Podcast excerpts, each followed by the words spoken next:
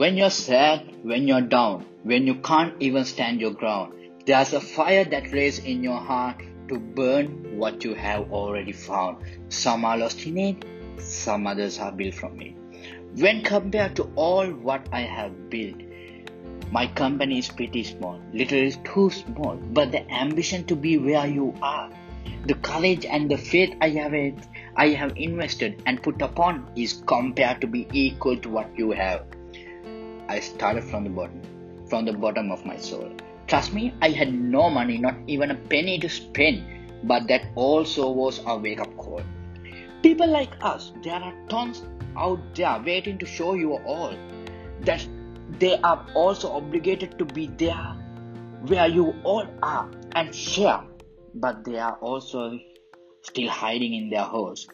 Remember, I started mentioning about the fire because Sri Lanka is so good at being everyone's buyer, every Sri Lankan. Now the time is running because the digital is expanding. We are done being in others' shoe and listening to everyone's chaos. So let's forget about filling this country with romance and building and be quite realistic and build a whole damn country to be really proud of no matter what.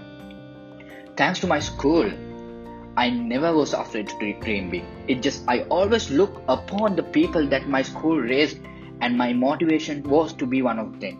It's literally my school. My school wanted me to be big, to dream big.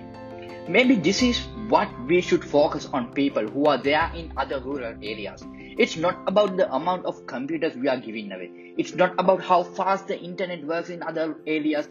Now it's about the amount of faith you put on yourself to dream big, to become better.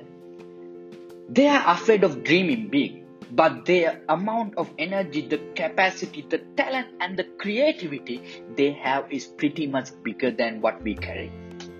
This is a suggestion from a small individual that think has he has a point in this whole story. Let's stop prioritizing on budgeting how much we, we are going to allocate from allocating for them to take the next step.